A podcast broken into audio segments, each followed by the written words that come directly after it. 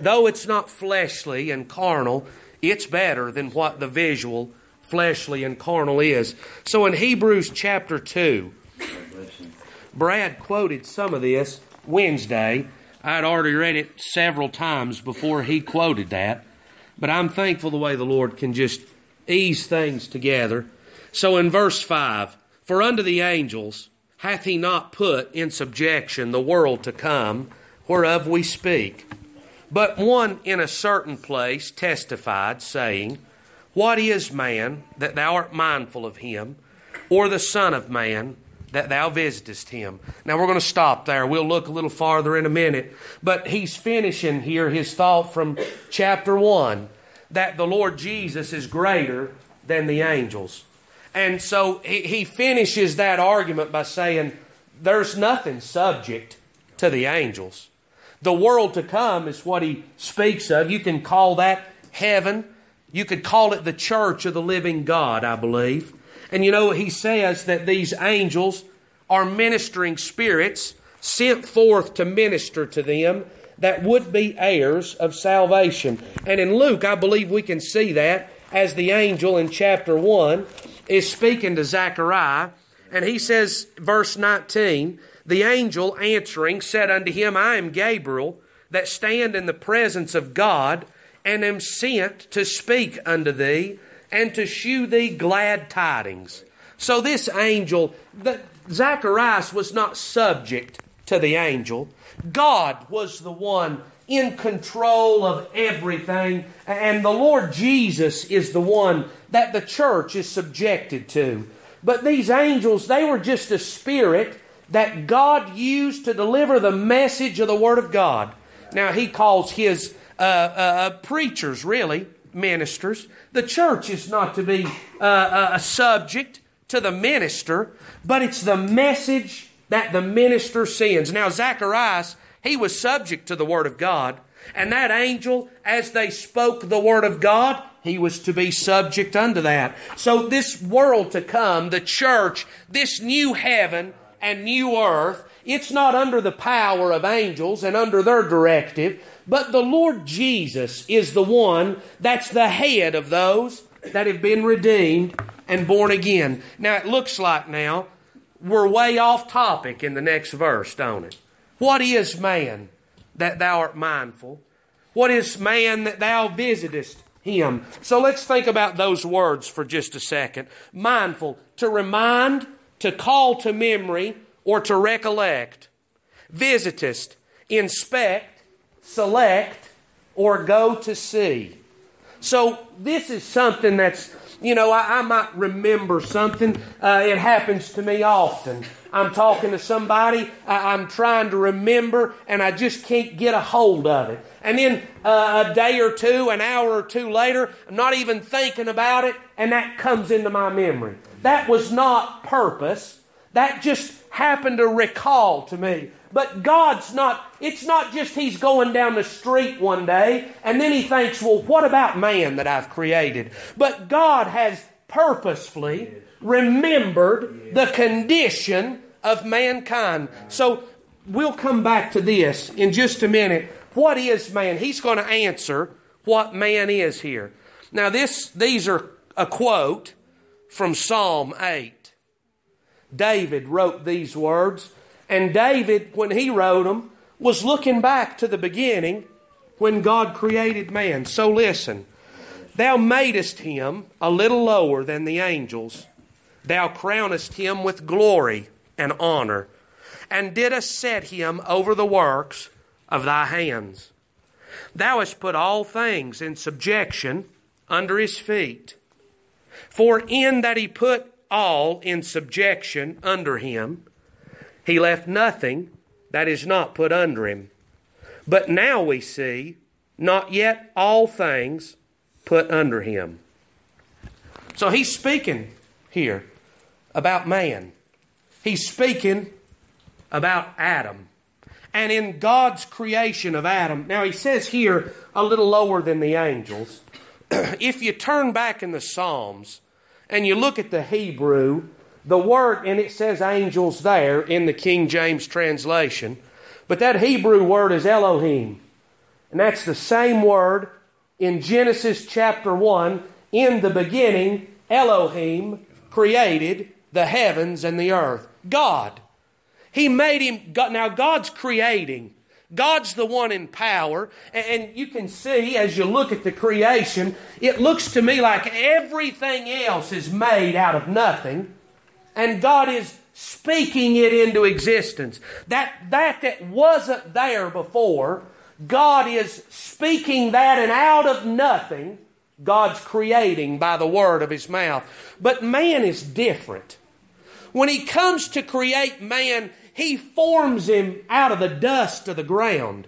He takes that out of the earth, that that's there. And you know, I, have I heard a fella say this, and I believe it's just wonderful. Dust is dead dirt. Because dust, it can't hold nutrients and it can't hold water. You can't grow anything in it. It's just useless and worthless and of no value.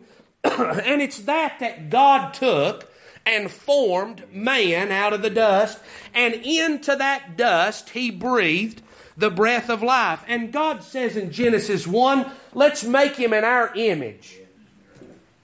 So, what does that mean? If you look over a chapter 2, Adam and Eve brings forth a son named Seth. The Bible says that he is in their image. It's a fatherly term. Adam was made to be a reflection of the glory of God in this world. This is all, it's all over my head. I'm not going to lie. And there's so much to gather in and think on here. But Paul says in Corinthians, 1 Corinthians 15, there are terrestrial bodies and there are celestial bodies. There is a natural body, there is a spiritual body. Well, God is a spirit. He is a spiritual being.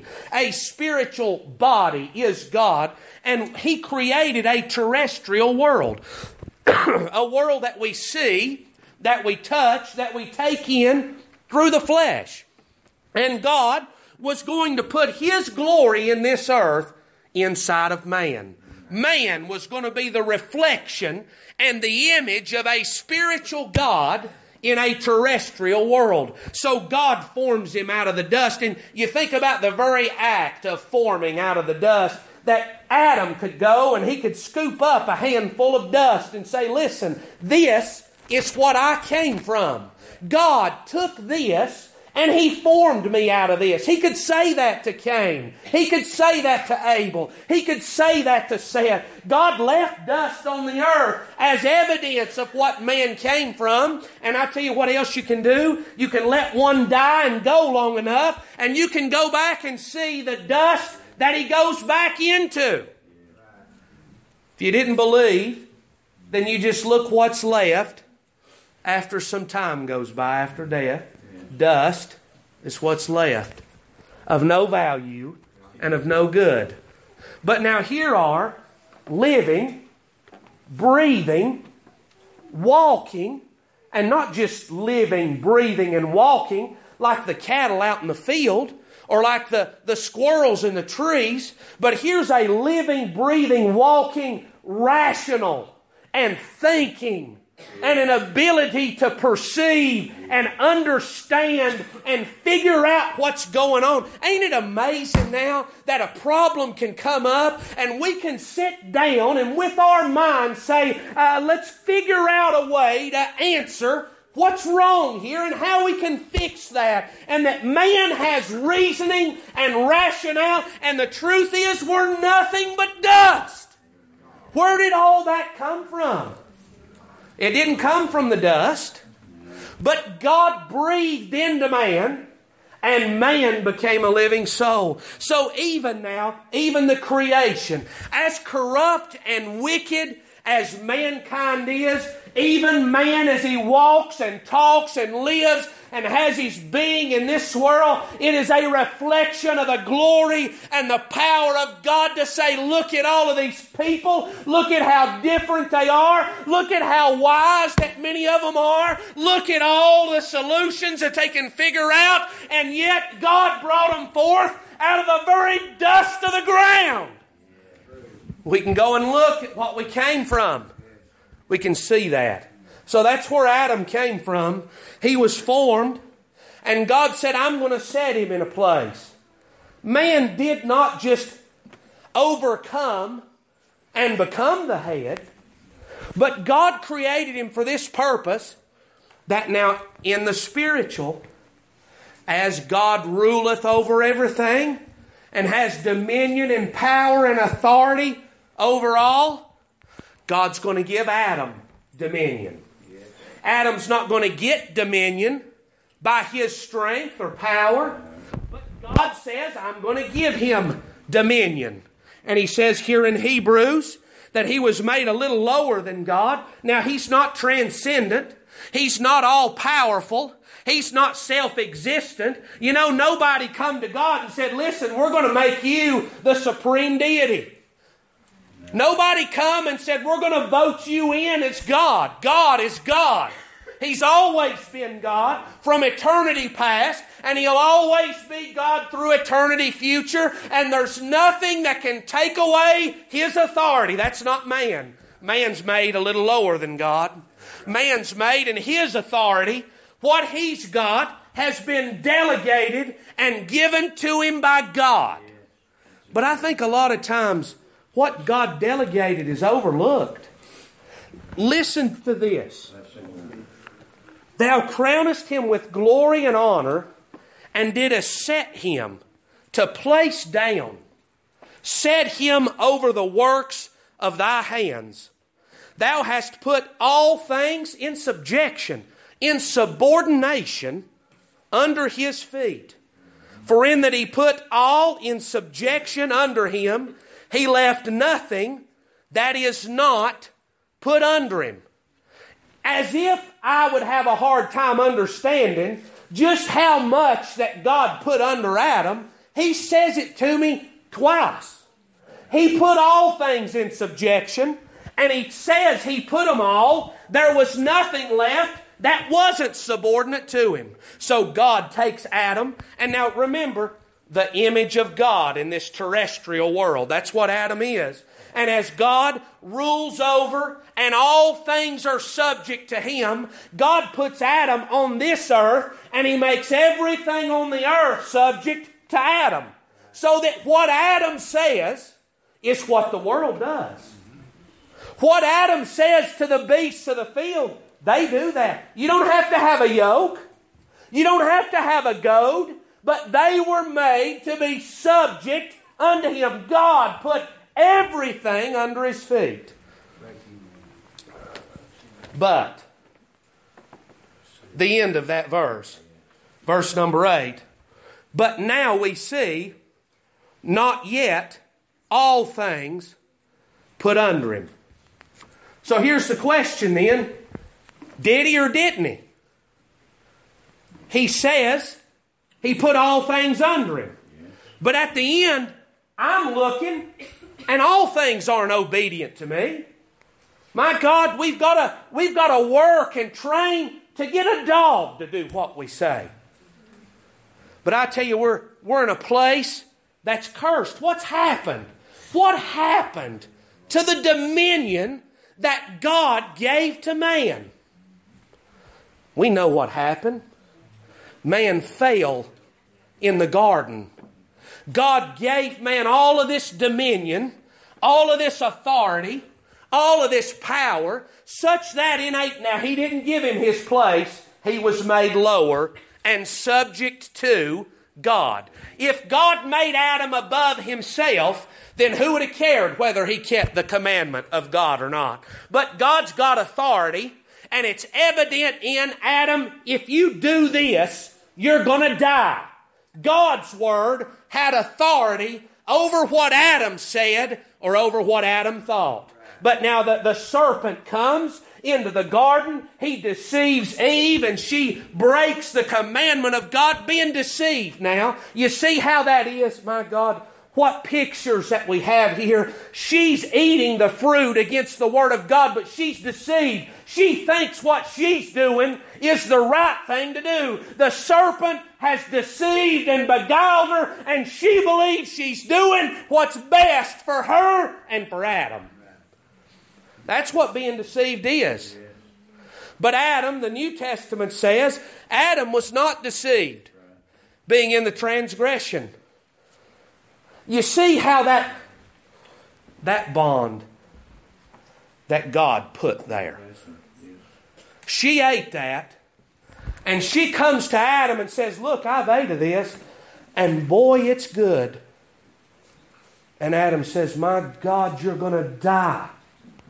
God said that if you eat that, you're going to die. Surely you're going to die for what you've did. How could you do such a foolish thing? And Adam knew he was not deceived. He knew what God said and he knew what was right. But you know what he had to do?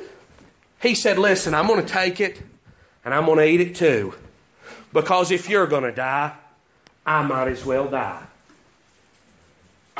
You see the love that was put there now. God created that in him and in Eve as he made her.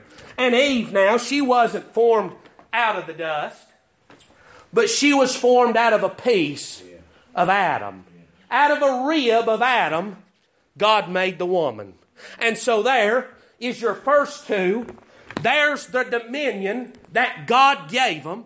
And there is the loss of their dominion. What did the loss of this dominion bring? It brought a curse on man. It brought a curse on woman. It brought a curse on the serpent. And it brought a curse on the earth and a curse on the creatures of the earth. They're no longer under our uh, uh, a subordinate to us. They're no longer under our dominion. That I tell you where we live. We live in a world that's dangerous to man. Man who had dominion as God has dominion. Man who would rule over the earth as God rules over all things. Now man lives in fear day by day because he's now liable to die. The animals might take my life.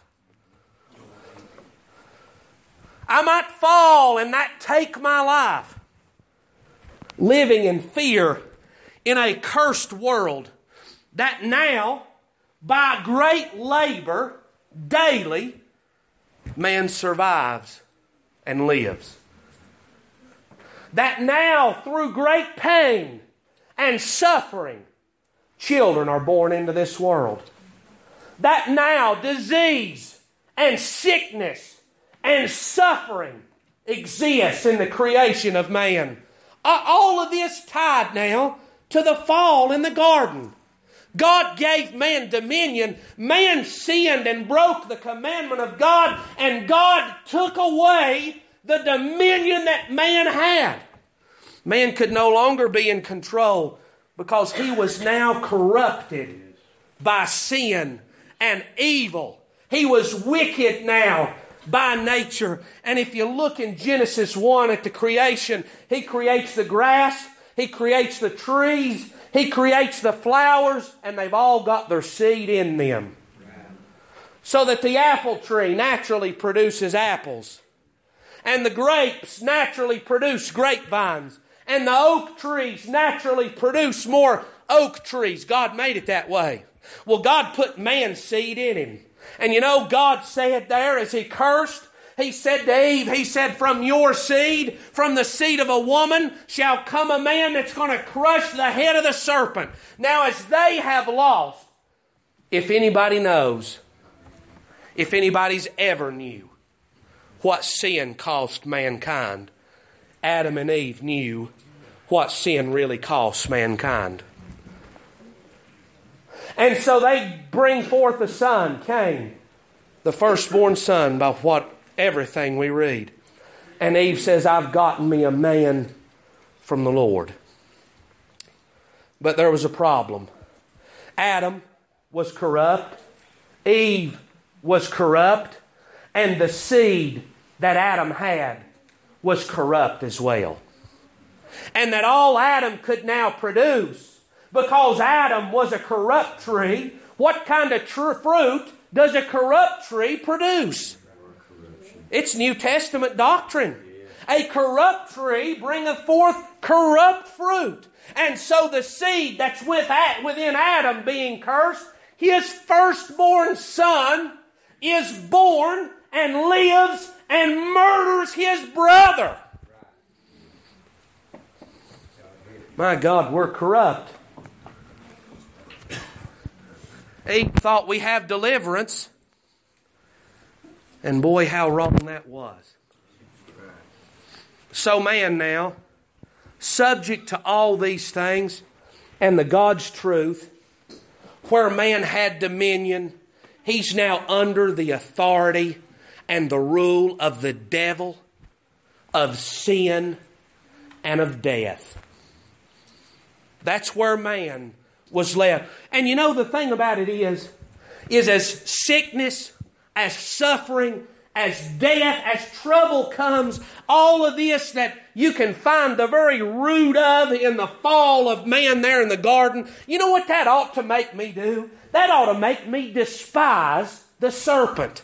That ought to make me despise sin despise this that caused all of this trouble. But look at how far now man has come down. He's come down to the place that now it's God's fault that there's trouble. When trouble or death comes, God's the one I'm going to be angry with. He's the one I'm going to take out my blame. He's the one I'm going to point out my finger at. It's God that's brought all of this on me.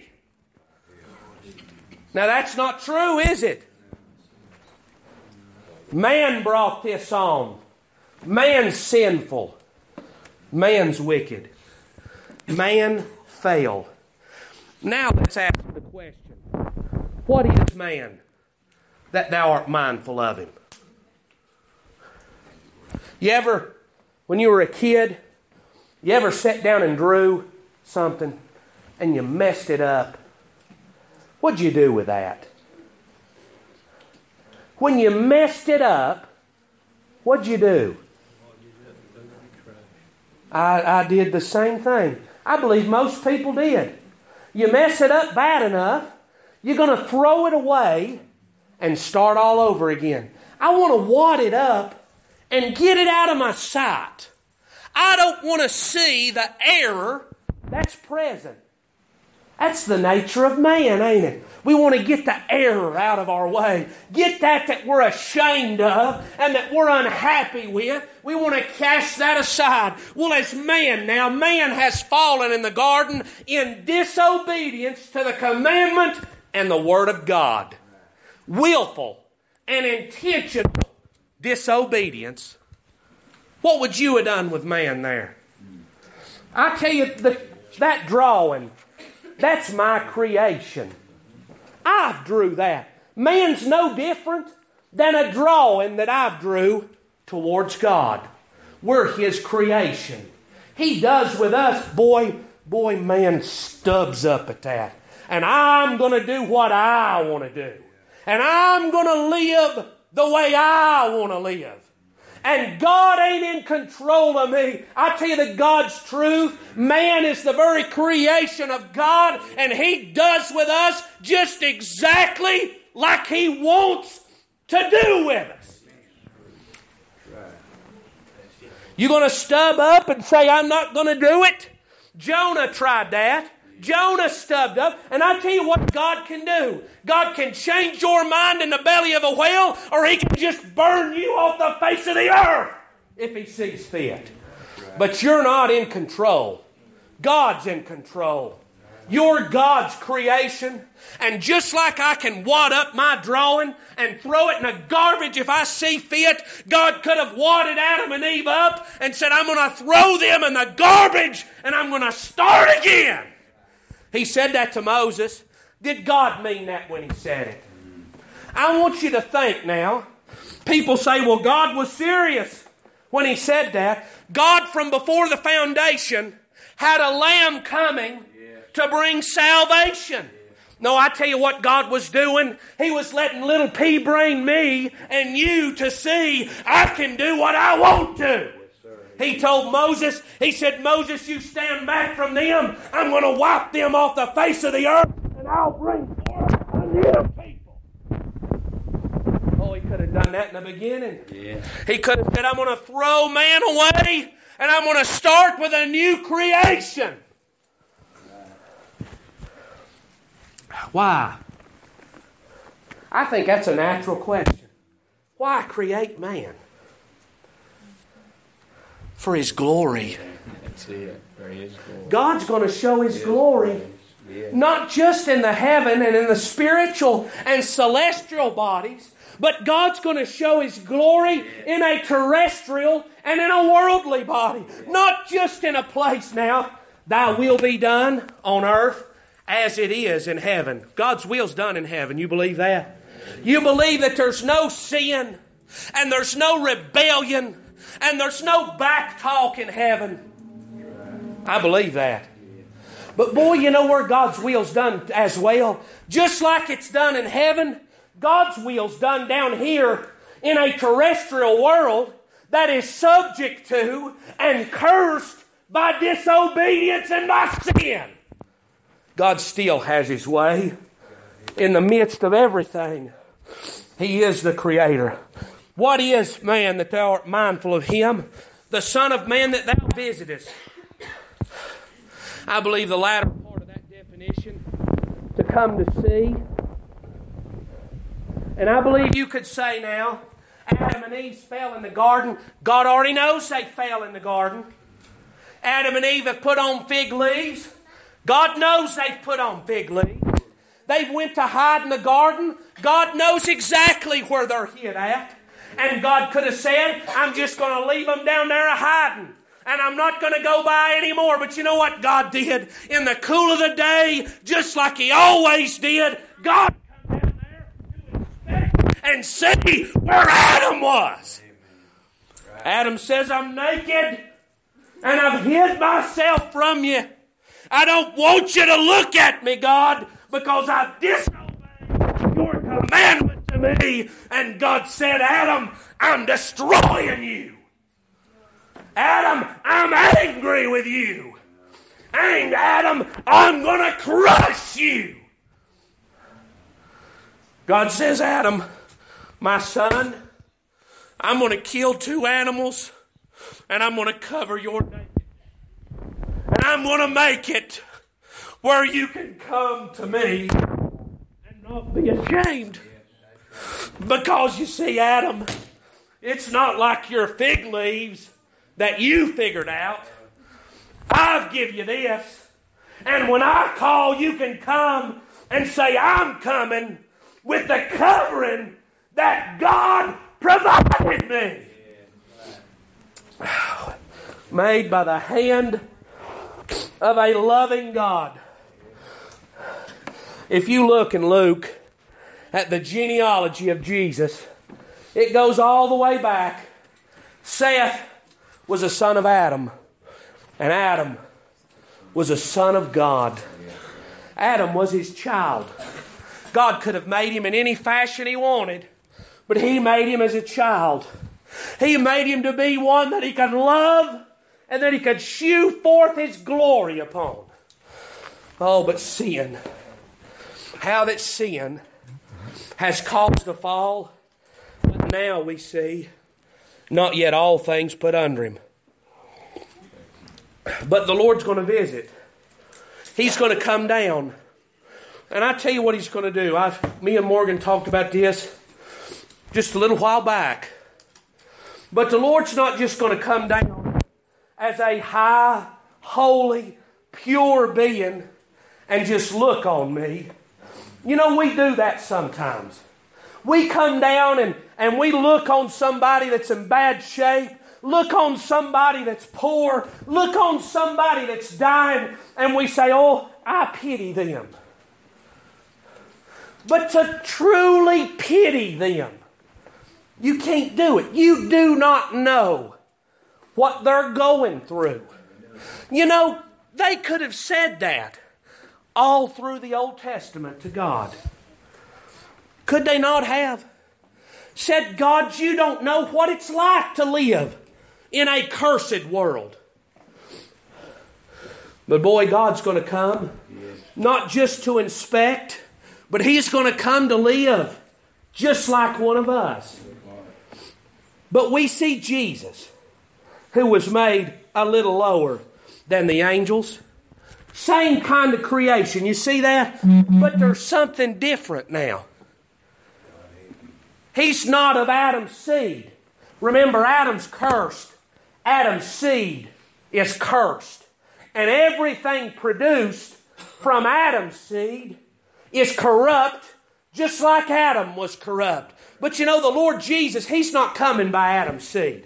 Every other child that's been born, he was born through the seed of a man. But God's coming through the womb of a virgin. The seed of man's never been there. There's never been a man's imprints in this womb. And the power of the highest and the glory of God's going to overshadow, and God is going to be conceived in the womb of Mary.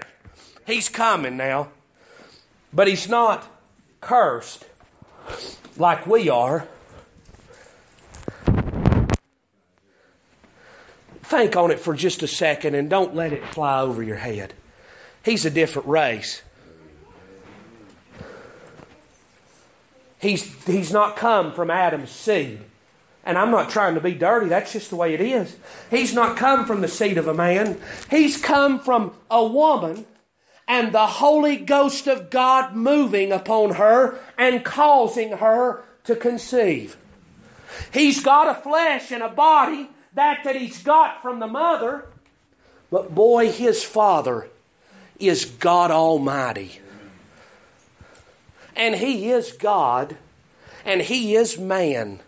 He is, I say, and we'll never have time to cover it all. But he is as much God as God the Father and as God the Spirit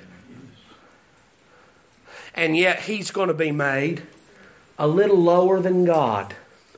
You know where God's at? You think about how low you are. Why don't you go lay hands on God? You know, it was a joke.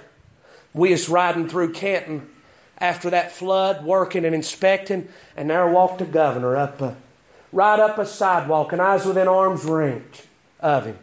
And that man I was with said, why didn't you lay your hands on him?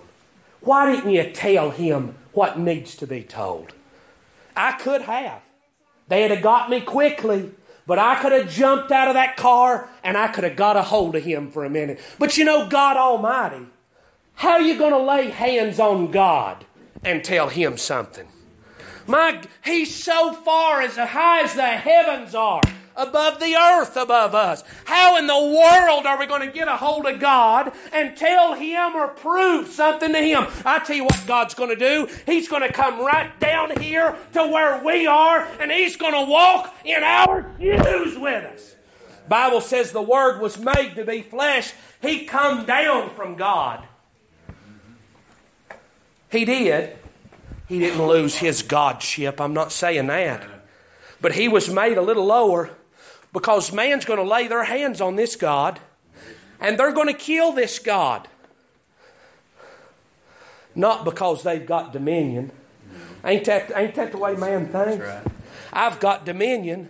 I'll do as I want. I'm telling you, you ain't got dominion. No. You lost your dominion. And what you're going to do, you're going to do because God allows it. Is that not what Jesus told Pilate? He said, Pilate, You've got no power at all except my Father give it to you. I tell you what we've got. We've got what God lets us to have. But Jesus is made a little lower than the angels for the suffering of death. This is why the Lord came to die. Now in the flesh, that don't sound like much of a God, does it? But when you look at the options from our side of the argument, it's either he wads us up and throws us away, or He makes a way for us to be brought back to Him again. That's the only two options that there are. There's not an option of me doing better. Can't do better. Because the seed of Adam from the garden was corrupted. There's no hope. Think about that for just a minute. There's no hope of one that's produced from the seed that's within man of ever being good. He's cursed. So the Lord came for the purpose, for the suffering. Notice the word. Not just dying. You know, some people die quick. And I believe if you're honest, if it come time for you to die, you'd want to die as quick and as painless as you could. If you could live to be about 80 or 85, and really before your health really started to decline, if you could just have a heart attack and leave this world, that'd be the way we want to go. Nobody wants to suffer. Nobody wants that brought onto themselves. The Lord came to suffer death. He didn't come just to die of a heart attack at 30. He come to be nailed to a Roman cross at the age of 33 to suffer death. Why? Crowned with glory and honor, that he, by the grace of God, should taste death for every man. So the picture then, from back in Genesis 1, that God says, I'm going to kill these two animals and I'm going to cover your nakedness so that you can come to me. Well, here is the fulfillment of that. God is going to allow Jesus to suffer death that he might bring man back unto himself. And God has crowned him with glory and honor. Now, to the world, the world can't see that, can they? John Wayne taught it this morning. He's got no beauty, there's no comeliness, there's no form, there's no reason to desire him. But boy, the wise men traveled a long ways from the east to come and worship him because God had manifested the glory and the honor that was upon this man, the Lord Jesus. He came to taste death. Now that word to taste, it don't mean he sipped on it and that was sufficient. It means to experience. Yes. He experienced death for every man. So here's the substitution. God says, Yes, you need to die. You ought to die. By the law and by my justice, man ought to be wadded up and destroyed. He don't he never denies that.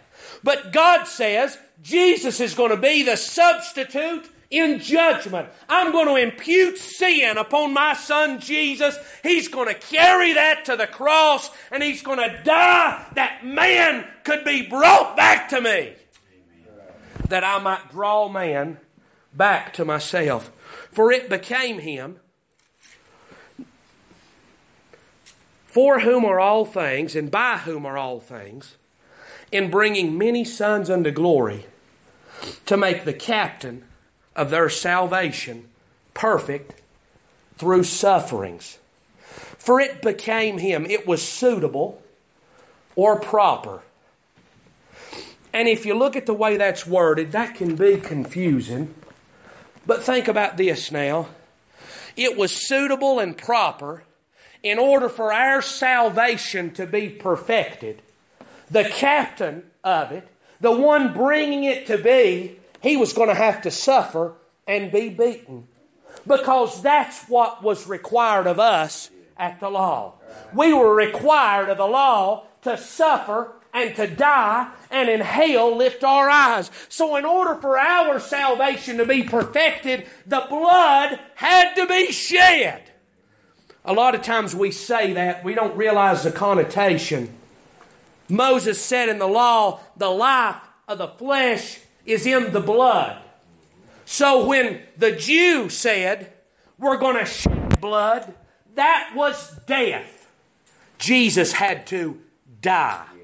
Not just prick his finger and drop blood out. It was dying that was happening. And he was dying as a substitute for those that would be brought into glory, bringing many sons into glory.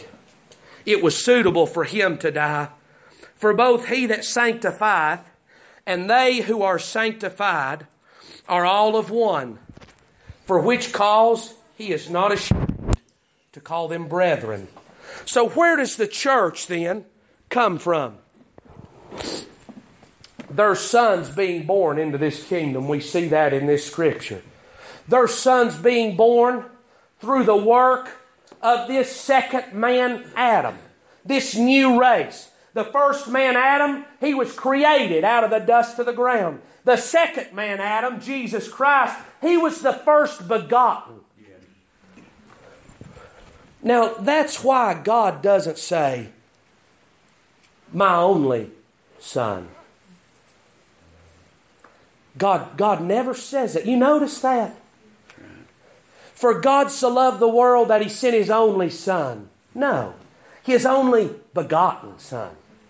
You know what there is? There is God that conceived the Lord Jesus in the womb. Adam was a son of God by the Word. Adam was a son, but he was a created son. He was a formation. This second man, Adam, he was God from heaven, made to be flesh by the working of God among men.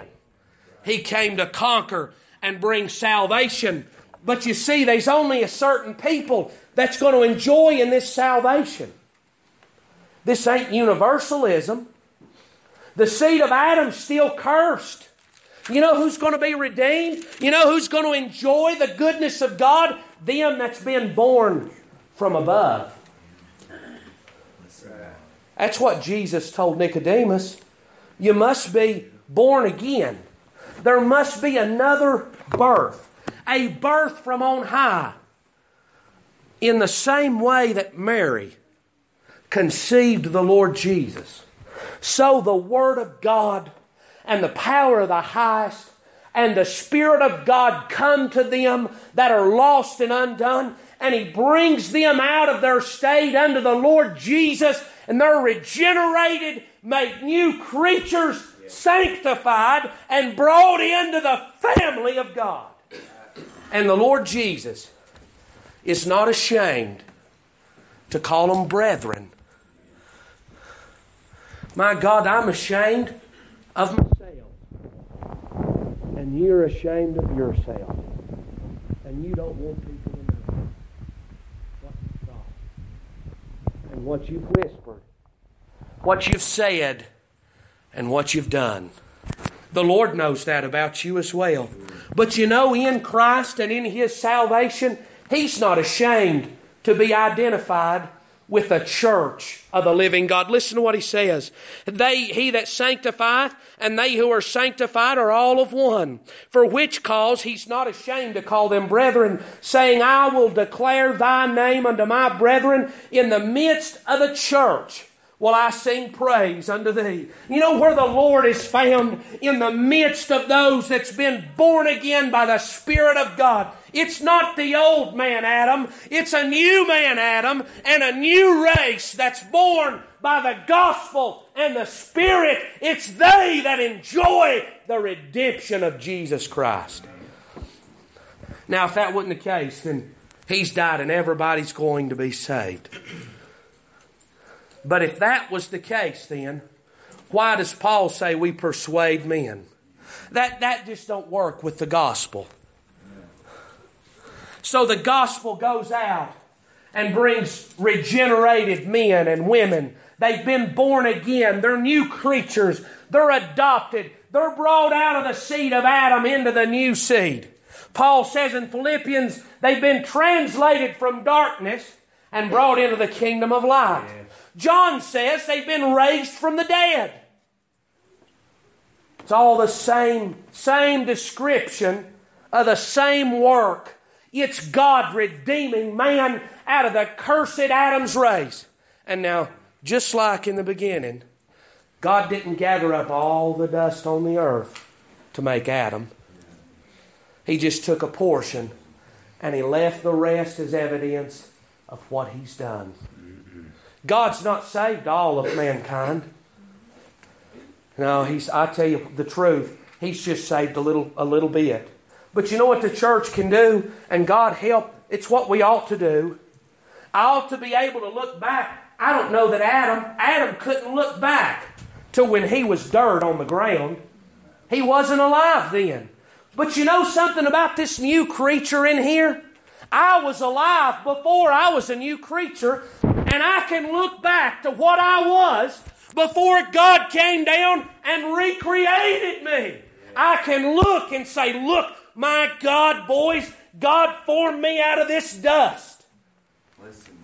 Boy, I can say, boys, God took a sinner that was bent on hating Him and hating His Word, a sinner that of his own will could say, I'm not going to obey that. I don't care who says it.